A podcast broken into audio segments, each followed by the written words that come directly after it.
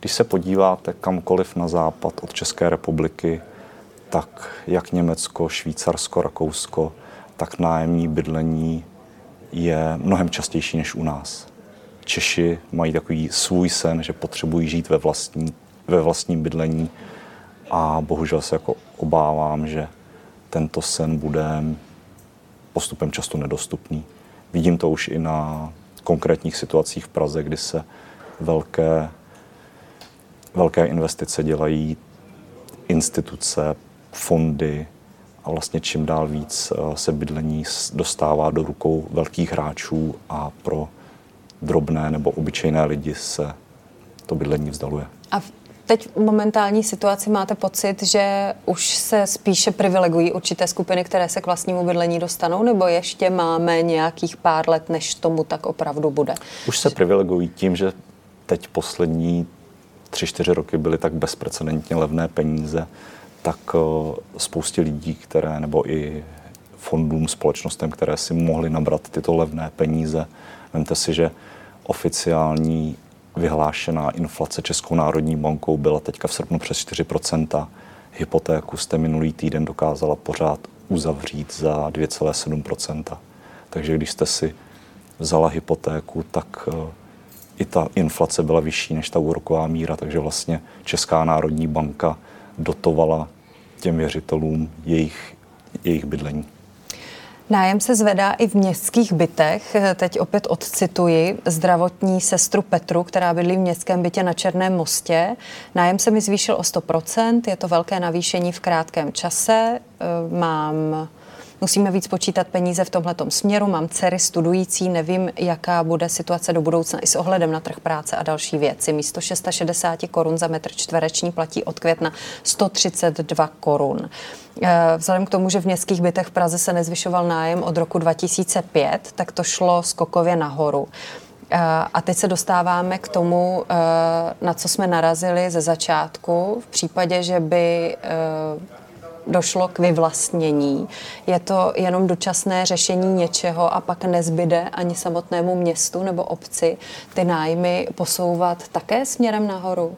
Podívejte se, pokud platíte 132 korun za metr, myslím, že to bylo, ano. tak to je za 50 metrový byt 6,5 tisíce a tam nevytvoříte dostatečnou rezervu na to, abyste měla do budoucna na opravy domu a bytu. Takže je to jenom dočasné řešení, je to dočasné které řešení. potom stejně bude Bohužel pokračovat. obávám se. Je mi určitě líto mladých lidí, je mi líto začínajících rodin, ale myslím si, že Praha bude čím dál dražší a bude řešení uh, stěhovat se dál, dál z Prahy do středních Čech a dojíždět. Takže naději, naději k tomu, že hůř už bylo a teď bude jenom lépe a ceny poletí zase dolů, to nám nedáte na závěr bohužel bych, rozhovoru. Bohužel bych nepropadal žádné zbytečné naději.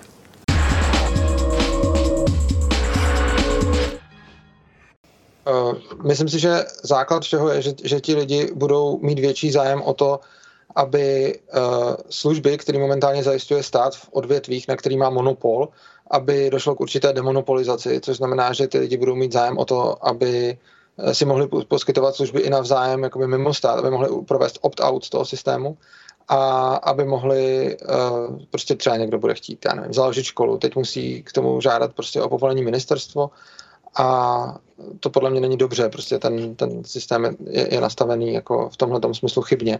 To už jsou a... potom e, praktické detaily. Mně jde o tu cestu, jak se k tomu vlastně dostanete, že budete moci řešit to, co bude ve školství, ve zdravotnictví a tak dále. Protože pokud tedy nechcete, abyste byli zvoleni do poslanecké sněmovny a tím pádem mohli začít nastolovat právě tyhle ty změny, že budete úplně lidově řečeno překopávat jednotlivé obory, tak byste byli pro revoluci nebo jakým způsobem způsobem by k téhle té změně vůbec mohlo dojít?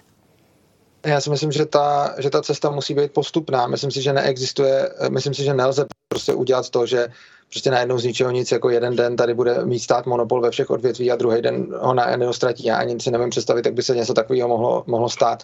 Navíc skoro všechny, jako nějaký zejména, pokud jsou to ještě násilní revoluce, tak končí špatně, protože je to vlastně nevyjadřuje to často jako vůli nějakého lidu, když někdo násilím převezme tu moc, takže se ji pak snaží jako nějakým způsobem uchovat a tím vlastně se stává diktátorem. To určitě, to určitě není ta cesta. Myslím si, že ta cesta je je, je vlastně v té v osvětě. Myslím si, že ta cesta je v tom, že ty lidi to musí prostě pomalu, pomalu pochopit a ta, ta, ta změna musí, musí probíhat postupně. Eh, Ale Samozřejmě ten současný politický systém by přeci jen tak neskončil. V nějaký moment by se museli anarchokapitalisté chopit moci, aby společnost fungovala tak, jak si ji vůbec představujete. Jak by to bylo jinak než přes volby a přes zákonodárnou moc? O tom jde je samozřejmě možný, že v momentě, kdy už by tady byla nějaká velká masa lidí, která by tohle to požadovala, že nějací anarchokapitalisté, ale rozhodně to nebudu já, eh, se třeba, si třeba založí politickou stranu a ti ostatní anarchokapitalisté je třeba zvolí. To samozřejmě neříkám, že, eh, že, že není že není možný, že, že se to potom jako důsledek stane, ale to už je potom jenom důsledek. To není ten krok. Já si nemyslím, že teď, když je společnost ve stavu, v jakém je teď, i kdybych se já dostal do parlamentu, že tam můžu něco zásadního změnit, dokud ty lidi přemýšlejí tak, jak přemýšlejí.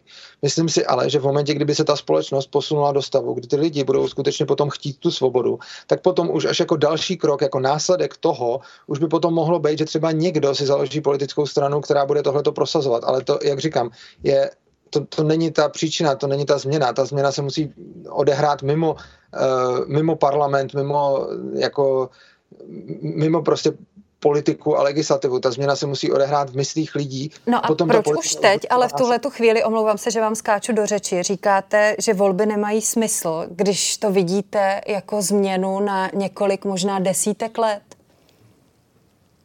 Já nevím, jestli úplně jsme řekli, že volby nemají smysl. A mají smysl? Vy nechcete hlasy lidí? Nechce, ne.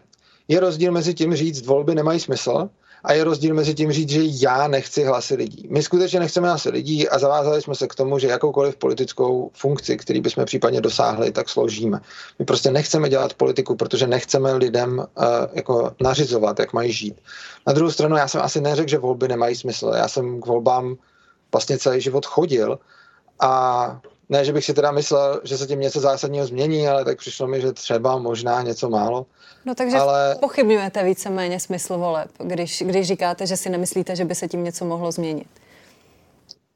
Já jsem neřekl, že by se tím nic nemohlo změnit. Jenom říkám, že jako si nemyslím, že ty, ty volby jsou ta esence toho, co se může stát na to. Prostě nemyslím si, že svět funguje tak, že teď si konečně zvolíme ty dobrý politiky a bude tady dobře. Myslím si, že ty volby jsou už potom jenom odrazem stavu té společnosti. Má váš automobil teď momentálně plnou nádrž? Má ji ze tří čtvrtin plnou. A můžu vám říct, že teda je to proto mimo jiné, že teda, že skutečně se nám podařilo s, se skoro manželem čekat ve frontě, když jsme jeli ze severního Yorkshire, což je docela daleko takže jsme museli cestou nabrat, nabrat pohonné hmoty. A zjistili jsme teda skutečně, že asi u tří nebo čtyř pump nic nebylo. A u čtvrté teda jsme se nám to podařilo ku podivu bez fronty, protože možná jsme tam přišli zrovna právě v okamžiku, než se rozkřiklo, že, že teda tam, tam ty pohonné hmoty jsou. No a krom toho teda skutečně už jsme zažili, zažili věci, které nás tak ani nějak úplně nenapadly. Skutečně na vlastní oči dneska ráno jsem viděla chlapíka, který se tady potuluje po naší čtvrti s, velkou, s velkým kanistrem a prosí lidi, který vidí tak kolem automobilů, jestli by mu nedali, neprodali za poměrně velký peníze benzín. Takže něco na tom asi, něco na tom asi bude. Do České republiky přichází spousta takových eh, fotografií od benzínových pump, tedy eh, popisuje to věrně realitu všedních dnů, že lidé opravdu dojíždějí na benzínové pumpy s dalšími kanistry a snaží se načerpat co možná největší množství pohoných hmot myslím, že zatímco vlastně, zatímco vlastně spousta takovýchhle věcí jsou daleko, daleko míň nápadný tady, než vlastně, když se na to člověk dívá zvenku, tak tohle se mi skutečně zdá, že, že teda ta krize vznikla, ta palivová krize.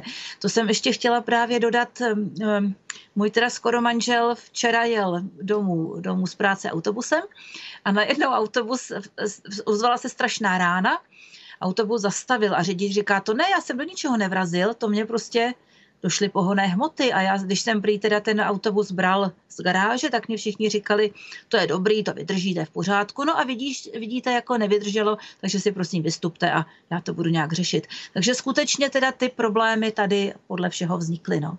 Co váš skoro manžel v tu chvíli dělal? Došel pěšky nakonec? No, vystoupil a došel pěšky, no. Tak ono to bylo tak míle nebo dvě, no.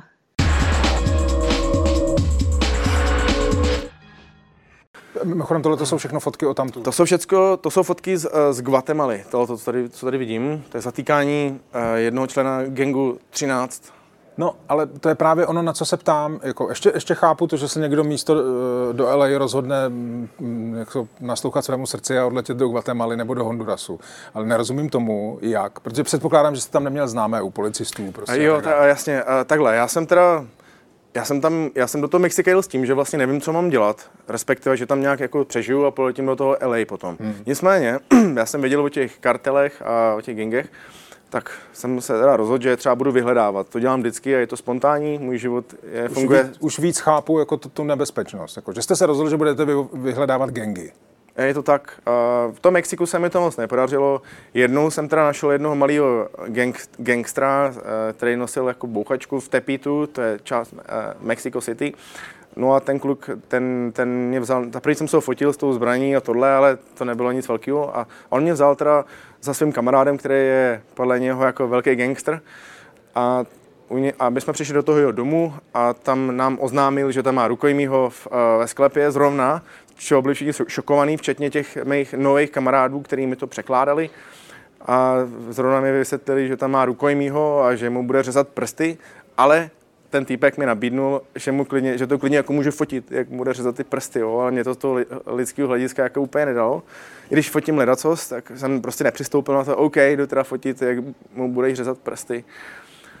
No a nicméně pak jsem se dostal do té Guatemaly a tam jsem, ty, tam jsem vyhledával tu policii a pomocí místního novináře jsem tam našel vlastně kontakt na policii a na dobrovolný hasiče lomeno záchranáře a tam, tam ty mě přejali jakoby okamžitě. A mohl... To nebyly žádné podmínky? Jako Byly tam podmínky, musel jsem udělat smlouvu a odnísit na, na nějaký místní úřad. Nicméně oni mi vzali s tím, že už to nejspíš bude schválený. Pak toho jakoby nelitohovali toho nějak zásadně, ale vzali mě tam. A pak mi teda řekli až po několika dnech, že to nejde, protože mi to ještě furt neschválili a mě to vlastně neschválili do dneška. Mě to neschválili nikdy. Ale vy jste mezi tím fotil. Já jsem mezi tím právě fotil. No, no během mm, jako jedné noci, kdy jste výjížděl s těmi uh, dobrovolnými uh, záchranáři, tak vznikla i fotografie, kterou teď fot- divákům ukážeme. Jenom předem musím upozornit, že je uh, poměrně ten obsah je hodně citlivý, je poměrně drastická, tak kdo by snášel hůř pohled na krev, tak asi může v ne, chvíli sklopit zrak. Takže to je ona, ta fotka. Co se vlastně na ní děje? Co to je? No, tak to, to jsem právě přijel s těma dobrovolnýma záchranářema, lomeno hasičema eh, do takzvané zóny 6, což je část eh, Guatemala City, jedna z těch považovaných jako jedna z těch nejnebezpečnějších. A tam zrovna byla tato scenérie eh, čerstvě zavražděné matky, která byla zastřelená 20 minut předtím, než jsem ji vyfotil zhruba. A zastřelí gang, člen gengu Maras za nevyřešený účty s drogama a to jsem nečekal, je, že tam přiběhne její dcera, to, to, je, ta to je její dcera, která ji tam vlastně poprvé uvidí v této louži krve a bylo to, bylo to asi nejstrašnější moment, co jsem kdy zafotil. Zdaleka to není moje nejlepší fotka, ale možná je to svým způsobem nejsilnější moment, co jsem kdy zachytil. No, už jenom proto, že to říkáte, tak by mě zajímalo, mm, jako od spousty fotografů jsem eh, slyšel, že ten jako fotoaparát je mm, jakoby, jako kdyby nějaké sklo, které vás jako odděluje od toho, co se tam děje. A jak obtížné bylo tady zmáčknout spoušť? Um, já jsem teda byl pod vlivem adrenalinu těžce, ale asi po hodinu, hodinu potom se mi jako začaly třást ruce a začal jsem to hodně, hodně vnímat. No já jako fotografii vnímám jako takovou uh, transformaci pro to lidem ukázat pos- ne, nějaké poselství nebo spíš příběhy ostatních lidí a nějakým způsobem uh, na ně tím, tímhle tím způsobem zapůsobit. A já vlastně fotografii vnímám, vnímám jak, jsem, jak jste vlastně říkal na začátku, část z toho jste říkal, že já ji vnímám jako zbraň, která zabíjí stereotypy a jako lék, který otevírá oči. Ale to platí pouze v nějakých případech.